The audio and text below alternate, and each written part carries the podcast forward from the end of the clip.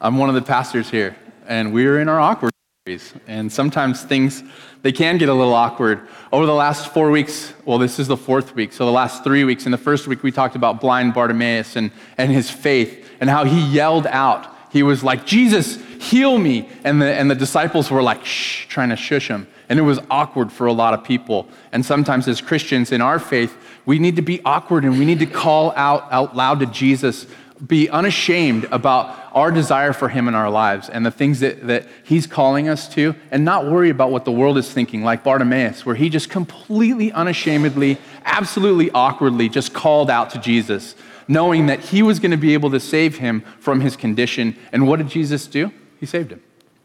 The second week, we talked about the woman, she was a prostitute, and she comes into the home of this, this, this powerful man, and she sits at Jesus' feet and she weeps and she washes his feet with her tears. This is extremely awkward. Culturally, it's awkward. Culturally, it's uncomfortable. This was her act of worship. And we just finished worship. And for some of us, worship might be like this. And, I, am not trying to shame you, I'm not trying to make you feel bad. This, this might be your posture, what you're comfortable comfortable with. For some of us, it's like this. You pick it. But there might be others in the room who, who all of this worship portion of our service is uncomfortable. And worship in our lives is uncomfortable. And, and so when you see somebody raising their hands or singing out loud and you're thinking, that guy's voice is awful. Why is he singing? Because he loves Jesus. Because he knows what it means to be a worshiper. Isaiah's pointing at Shane. I wonder if I've never heard Shane sing. maybe, maybe well, I'll have to listen a little closer next time. So, and last week we talked about uh, the Samaritan woman at the well. And, and, and, awkward evangelism. Jesus goes to this well and he starts conversing with this woman. And, and this woman is, they, they don't converse with Jews, they don't socialize. And, and he starts telling her all about her life and he has these words of knowledge for her and she runs back to samaria and she tells these the, the people in samaria look what this man he's a prophet i know that but he told me all of the things that i've been doing and all of the all of the, the sin that i've been living in and, and, and he wants to share with us about, about who he is and, and, and this living water that he wants to give us. Sometimes we find ourselves as christians in a position to share our faith with somebody and we don't want to do it because it's awkward or it's uncomfortable and this week, we get to talk about, I think, probably the most awkward and the most controversial thing in the church, and that is spiritual gifts. So this can get really awkward and it can get really uncomfortable because we're speaking for, for, the Lord and we're trusting that what He's saying to us and what we're sharing with the church or with an individual is from God. And when you go to somebody and you tell them, hey, I, I have a sense that the Lord wants to share something with you. Can I share it with you? Sometimes you get people who are like, yes, please share it. Other times you get people who are like, whoa, where, where am I? Like, this is, this is uncomfortable. And the person sharing is uncomfortable because they're like, man, what if I get it wrong? What if I, all these millions of thoughts that run through your head when you're going to try and share something with somebody that you feel like the Lord gave to you? Or, or even publicly, like James felt like he had a word from the Lord about peace and, and, and about resting and being still. That's hard. That's hard for the person who feels like the Lord gave them something and then they have to muster up the strength to say, Man, I feel like I feel like the Lord wants me to share this. How many people are in here? 75 people? I don't want to stand in front of 75 people. There's all these emotions that we go through, and it gets really uncomfortable. I had this dream uh, early on when we first started Southlands Chino. And I was at Papachino's, and there was a bunch of us there. And I saw an older gentleman and his wife, and, and a woman uh, who I thought was their daughter. She had blonde hair, she looked a lot like the wife. And in the dream, there, there was this conflict between the mom and the daughter. And we go to Let's Do Lunch, and we sit down, and lo and behold, they're sitting right next to us. And I'm like, Steph, I had a dream about this. I had a dream that I, I, I don't know these people from anybody. And, and I'm looking at them going, I, I, I had a dream that, that, that this was going on. There was strife between the mom and the daughter. And, and Steph's like, bye. Like, oh, now I have to go share with them. So I get up, I walk over to this table, super uncomfortable. And I'm like, hey, so I'm a Christian, and I had a dream about you guys. And they're like, Okay. Tie icing on the cake. The guy, the, the dad, he's a pastor at Calvary Chapel, Chino Hills. And he tells me, Oh, I'm a, I'm a pastor at Calvary Chapel, Chino Hills. I'm like, Awesome. This just got way better. and he says, and he says, What was the dream? I'm like, Oh, man. So I tell him the dream. Turns out the daughter is the daughter in law. And, and the husband, uh, who's their son, the pastor and the wife's son, can't be there because he's working. So I'm sharing this dream, and I'm like, yeah, I saw you guys, you were conversing, you were in a dream. I, I, had assumed that you guys were husband and wife, and, and you're the daughter, and so they clarify for me. I'm like, okay, well, that, that makes sense. And, then, and said, well, here comes the hard part. you know, I said, in the dream, you, you two had some conflict. Now, it's not a, mo- a mother and daughter, it's a mother and a daughter in law. So that makes it even more interesting. And so, and, and the wife's like, no, we're good, right? and the daughter in law's like, Yeah. And I'm like, Oh man, God, why would you do this, you know? But the, th- the interesting thing is, I, I can imagine the daughter in law going home. And, and, and her husband gets off work and he comes in the door and she's like, I totally got outed at Papachino's by some guy who we don't know who had a dream about us. And now I have to resolve this conflict with your mother. I don't know if that's what happened. In my mind, I think that's what happened. The look on her face told me there's unresolved conflict here, and now I'm going to have to address it. But that's like super uncomfortable and super awkward. And I, and I, thanks to my wife, bye. I ended up walking over there and, and sharing this dream with them. And, and I said, Oh, and, and since the wife was like, No, we're good. And the daughter in law was like, No, we're good. I'm like, Can I pray for you guys? And they're like, Yeah, absolutely. So I prayed and I left them to their day. so, this morning we're going to be talking about how these gifts work out from person to person. We're going to talk about how these gifts work out in a corporate context, like we see sometimes on a Sunday morning. And a lot of times they do get awkward, especially with the gifts. Evangelism, it's like this, this more clear thing, I think, that, that, that we know we're called to. Uh, worship, we do it every Sunday. It's a little more natural, it's a little more organic. We, we find ourselves at concerts simply raising our hands and singing all the songs that we know. And so we're kind of in our, in our hearts, we're like, oh, worship, it's, it's, it's, it's easier. Faith, like calling out to Jesus, maybe in a public context, uh, or, or, or I'm, I'm, sorry, in a corporate context, it's so much easier and it's, it seems a little more acceptable. As soon as somebody stands up and says, I have a word from the Lord, everybody kind of goes, whoa, okay. Even in the church, this is about to get really awkward. Our passage this morning is 1 Thessalonians 5 16 through 24. If you guys have your Bibles and you want to turn there, go for it. If you do not, it'll be on the screen behind me, and I'm reading out of the ESV. And it says, Rejoice always, pray without ceasing, give thanks in all circumstances, for this is the will of God in Christ Jesus for you. Do not quench the Spirit, do not despise prophecies, but test everything Hold fast to what is good. Abstain from every form of evil. Now, may the God of peace himself sanctify you completely, and may your whole spirit and soul and body be kept blameless at the coming of our Lord Jesus Christ. He who calls you is faithful, he will surely do it.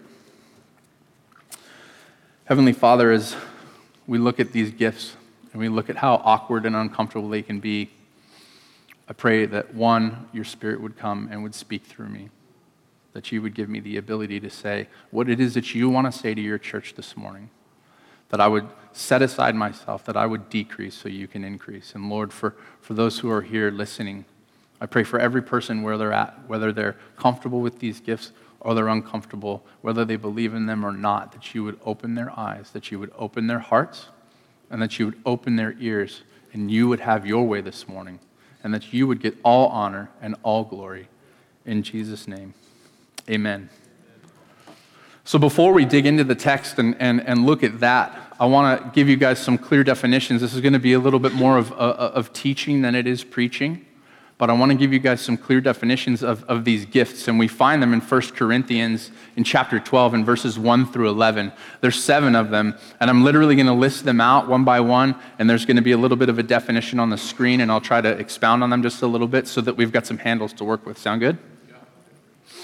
Prophecy, number one, it means to speak forth, to declare the divine will, to interpret the purposes of God, or to make known in any way the truth of God, which is designed to influence people. It's not predicting the future. It sounds that way. It can foretell a little bit, there can be elements of that. A better way to say it is that it is forthtelling. What it's doing is it's declaring the, the, the, the will of God, the direction that we ought to go in, not necessarily the direction that we will go in or what's going to happen. And that can happen when we follow the will of God. Oftentimes, it would, be, it would appear to be some sort of foretelling. But that's not exactly what prophecy is. Prophecy is more about forthtelling. The prophets in the Old Testament would declare the will of God, and it became scripture. And in the New Testament, when prophecy came, it was a forthtelling of what God wanted to do. And if we went in the direction that God wanted us to go, oftentimes the things that God had proclaimed with regards to that direction would be fulfilled. So it does kind of get messy, and you kind of go, okay, this is foretelling. This person is telling me the future. No, not necessarily. This person is telling you the will of God through a prophetic word.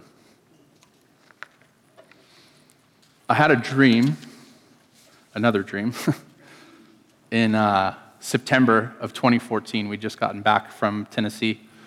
And I don't know if you guys know who Daniel and Marsha Yu are, but they planted the church in Thailand called One Light. I didn't know them at this time. And I had this dream about an older white woman, and she was in a house, and she was in a house with a bunch of young Asian men and women, and she was teaching them, and she was discipling them, and she was leading them. And then all of a sudden, she was gone. And, and these young men and women were wandering in the house somewhat aimlessly, and they were looking for her, and they couldn't find her. And I realized they were looking for someone else to lead them. And I'm like, I wake up and I, could feel it in my heart and in my soul. I was like, that was a God dream.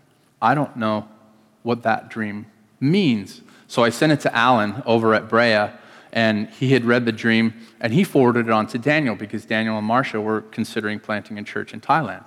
And so he thought it might be about that. So a couple days later, I end up meeting with Daniel. I share the stream with him. He asks me what I think it means, and, and I give him some, some, some ideas as to what I think it means and tell him I'll keep praying about it. Turns out I, I, I get some more clarification for this dream, so I write another document and I email it to him so he's got it for record. And I emailed Daniel this week and asked him, How did this play out on your end in Thailand? And I want to read you his response. He says, So the story around your dream regarding Julie, there's a woman named Julie that they met in Thailand. About two years ago, we moved to Thailand.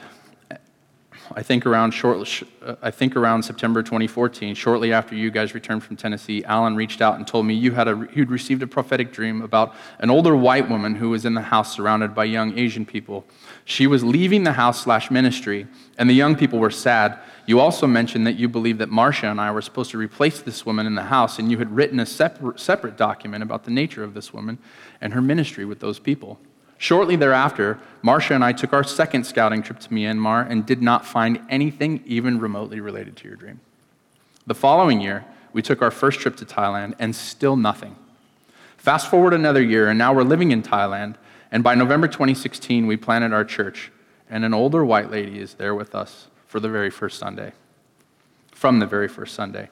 As we get to know her, she informs me that God had spoken to her prophetically about us. She informs me that God, sorry, and she invites us to visit her at her ministry property. It turns out that her ministry is exactly like the ministry you described to me two years earlier. Then she asks whether we would be interested in taking over renting her property as she had been asking God for a while and was now being released by God from her ministry. When she asked us this, I immediately remember my meeting with you and the dream you had described to me. So I asked her when she began praying for her release, and it turns out it was exactly around the time that you and I had met about two years prior. Then I shared your dream and description. She became emotional and said, We couldn't have planned this in a million years. Fast forward to today. We're still on the property which we call the well, and it's been a huge blessing to us. We can't imagine having done what we've done so far without it. I also employ several of her former disciple employees, and two of the young men that she discipled are very important disciples of our church, whom we are currently trying to raise up as leaders and future church planners.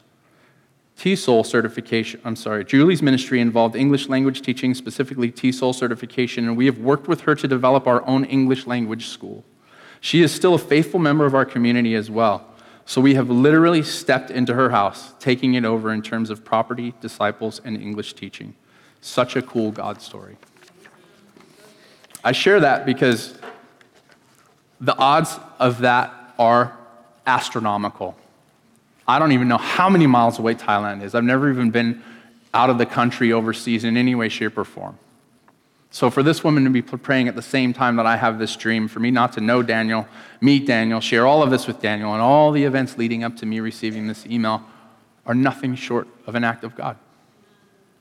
So, we can, we can say, this, this, this isn't possible. Those gifts were for back then. That's not the case. This is a testimony to God actively working alive and well in our, in our lives. The second gift is tongues. And there are two types of tongues a gift of tongues for the building up of the, of the church, and a tongue between the person and God. This tongue edifies oneself, the personal tongue does. And this is the only gift in Scripture that's detailed out for the individual. I was filled with the Spirit at Southlands Brea years ago, and I remember them asking if for people to come to the front to be prayed for if they wanted that. And so Steph and I somewhat reluctantly stepped up. And they began to pray, and my arms are out, and I'm holding Steph's hand, and I could feel my knees getting weak. And, I, and in my mind, I'm going, I'm thinking there's 400 people behind me. I'm not going to, I refuse to fall to my knees. Not going to happen. They keep praying, I feel weaker.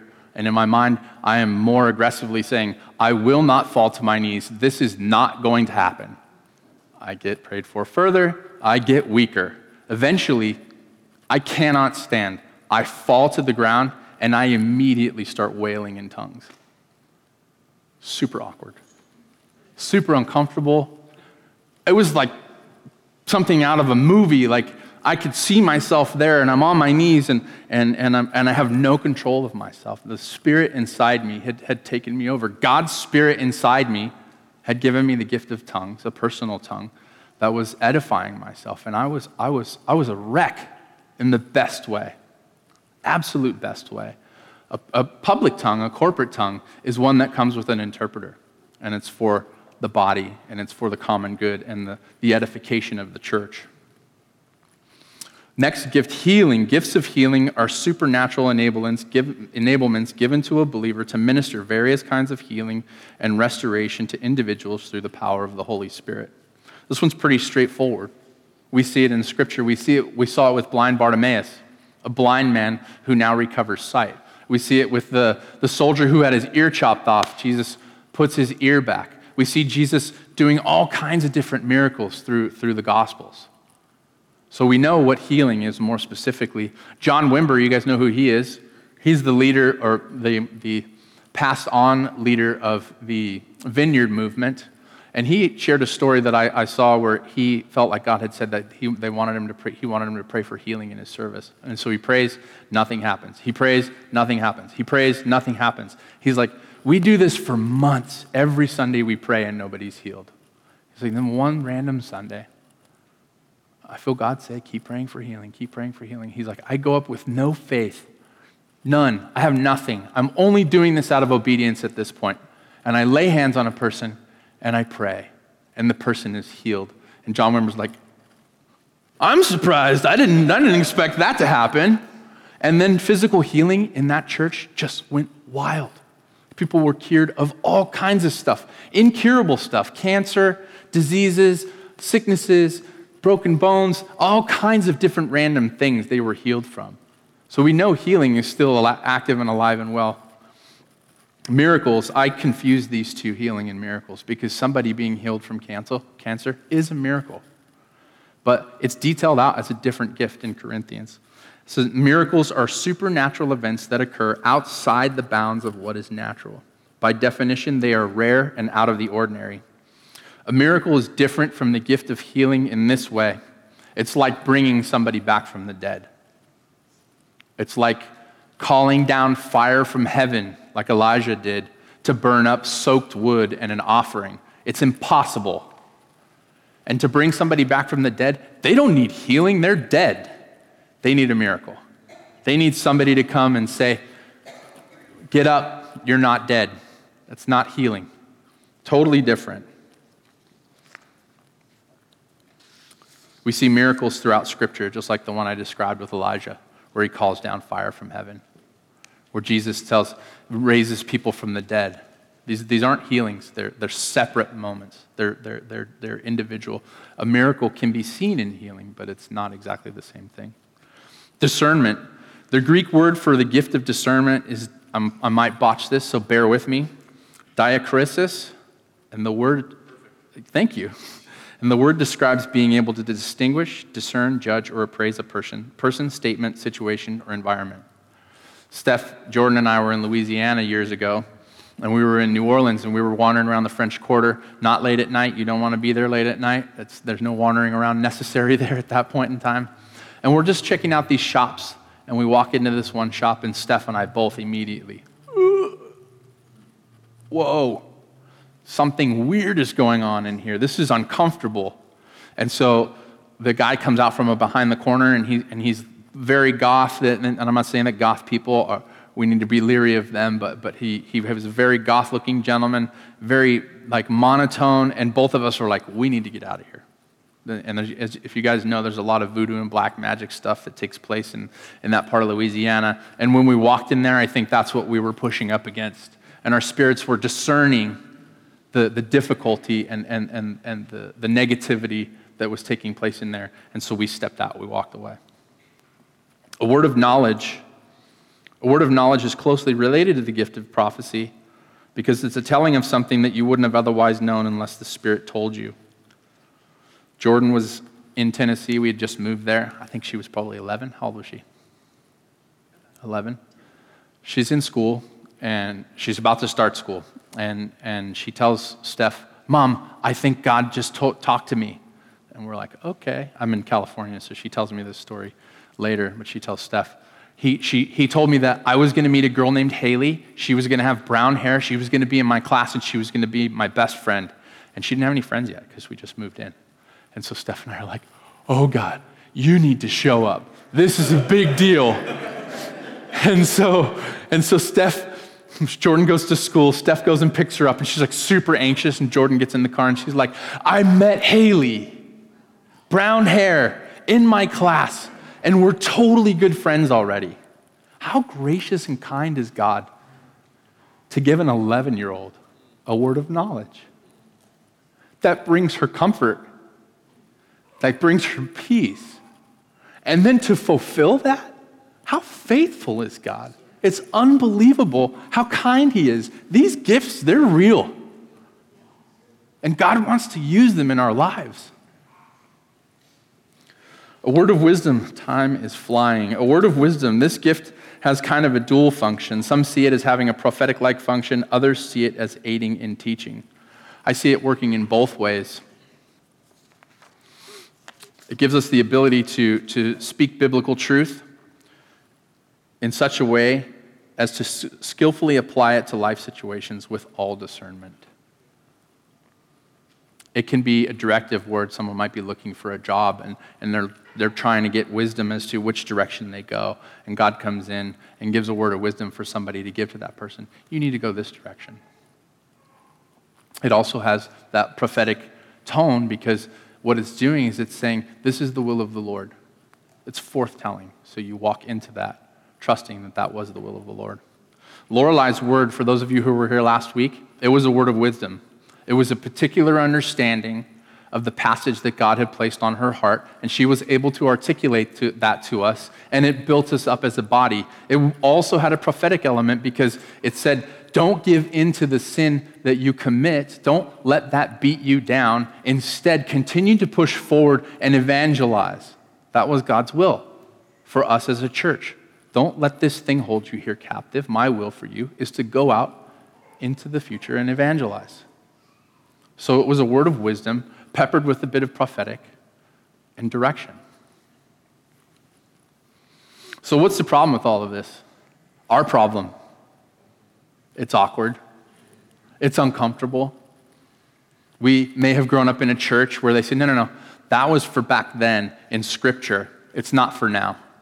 So we reject it. It's scary. We don't want to be wrong. We're proud. We're insecure.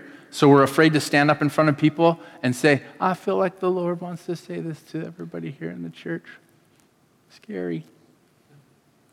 Super scary. It is. I'm not minimizing that. I get super nervous when I feel like the Lord gives me a word for somebody and I, and I feel like I have to go share. Even personally, super hard. We don't want to be wrong, do we? Our friend Mike Pilavachi, he comes to the church every now and then and he ministers to us. And he says, Man, go for it. Nobody dies. You're giving a word from the Lord. If you get it wrong, big deal. What happens if you get it right? Somebody gets ministered to. The Lord meets with somebody. Somebody can get saved. Would you rather be tight lipped about it and throw the key away and not have that person be ministered to? I'd way rather be wrong. The difficulty about being wrong is as a community, we need to have grace for one another. Oftentimes, someone's been hurt by a prophetic word or a word of wisdom or a word of knowledge. And maybe that's why you want to reject it and push it away. I want to encourage you guys have grace for one another. Let's grow each other. Let's work these gifts out in a safe place because this is a safe place. We have an opportunity to grow spiritually in this way just as much as we do in the Word of God. Paul says one more very critical thing in 1 Corinthians 12 and verse 7. And it says, To each is given the manifestation of the Spirit for the common good. What he's doing is he's saying that this, these gifts are for the church, they're for us, they're for the building up of the body collectively as a whole. Again, like Lorelai's word, that built up this church as a body in whole, not in part. So now we're going to jump back into the text in 1 Thessalonians, and we're going to read verses 5, 16 through 18. And it says, Rejoice always, pray without ceasing, give thanks in all circumstances, for this is the will of God in Christ Jesus for you. The reality of this passage in the context of Thessalonica is Paul was talking to them about their corporate worship. He was talking about a service like this, and he was saying, in the context of your worship service, rejoice always, pray without ceasing. Give thanks in all circumstances. He doesn't say give thanks for all circumstances. I want to be clear. He says give thanks in all circumstances. And he says this because in Thessalonica, some of the leaders in that city were giving the church a hard time. So he's encouraging them. He's saying, listen, I know you might be suffering a little bit of this trial right now, but be encouraged. Give thanks anyways. So, what's the overflow of this? We see it on Sunday mornings. When we worship, when we rejoice, when we pray, what happens? God's Spirit comes in and He speaks, and He gives a word to James, and He gives a word to Lorelai. He gives somebody else a word of wisdom or a word of knowledge. We see it almost every week, don't we? That's the fruit. That's the fruit of us worshiping together. That's the fruit of us rejoicing in Jesus and giving praise where praise is due. The Holy Spirit comes in and he starts to speak to us. That's unbelievable. That in itself is a miracle. It's awesome. We get to participate with the Lord. He doesn't have to do this. He does this because he loves us and he wants us to participate in the furthering of his gospel. 1 Thessalonians 5 19 through 22 says this Don't quench, do not quench the spirit. Do not despise prophecies, but test everything. Hold fast to what is good. Abstain from every form of evil. What Paul is saying here is when God's spirit breaks in, don't push it down, don't snuff it out. This is for the person who's receiving a word from God to give to the church. I'm encouraging you, if you feel like you have something from the Lord, don't push it down until it goes away. Don't quench the Spirit. That's what Paul is saying to the church as a whole in Thessalonica. When the Spirit comes on you, listen attentively. Ask the Lord what He wants to do with that word. And then He says, don't despise prophecies. So this is for the church. So when the person musters up the awkward courage and strength to say, I have a word from the Lord that I think is for the church, don't shut them out. Don't turn off. Listen, don't despise what the Lord is trying to say through this person, potentially. It's important. It's really important. If you despise this thing, you may very well be shutting out the Spirit of God who has something to say to you. Do any of you want to do that? I don't. I want to hear everything the Lord has to say. And the, and, and the key to this is he says, where does he say it? He says, test everything. He says, test it. So it's safe for somebody to come up and say, This is what I feel like the Lord is saying. And we don't snuff it out when we're trying to, when we feel like the Lord is giving us something to say. We don't reject it when it's spoken, we test it. And we say, Lord, what do you want to, what does your word say about this? We test everything through Scripture. These gifts are an overflow from Jesus' death on the cross and his infilling of his Holy Spirit, and they're tested through Scripture. Scripture is the ultimate authority, it stands above everything. If it's not in line with Scripture, reject it, push it away.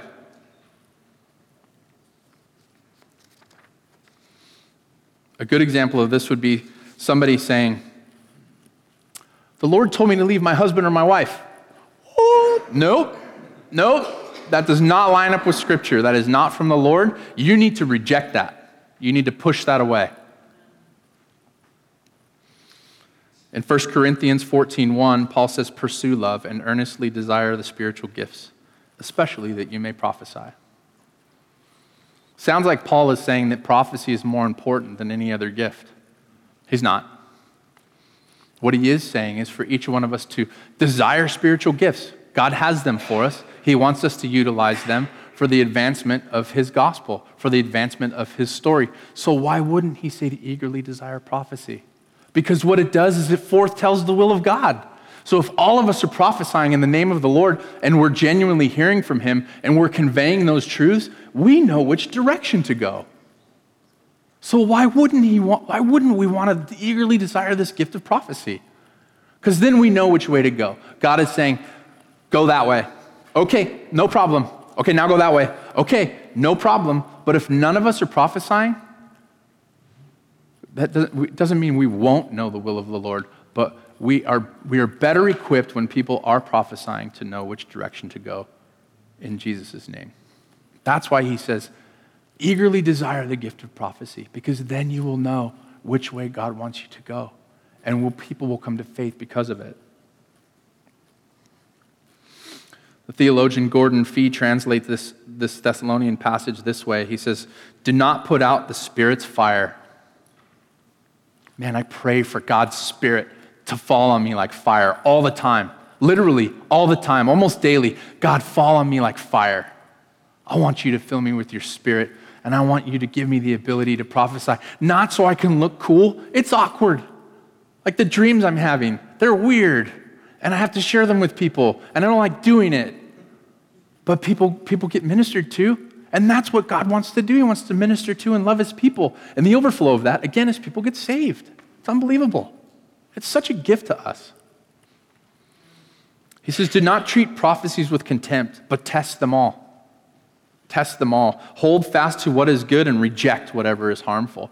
Church, I want to encourage you as a giver of a word, or as a church receiving a word, we need to know Scripture. We need to know it well. And the reason being is you can't get up and stand in front of a church confidently knowing that this is a word from the Lord if you don't know Scripture.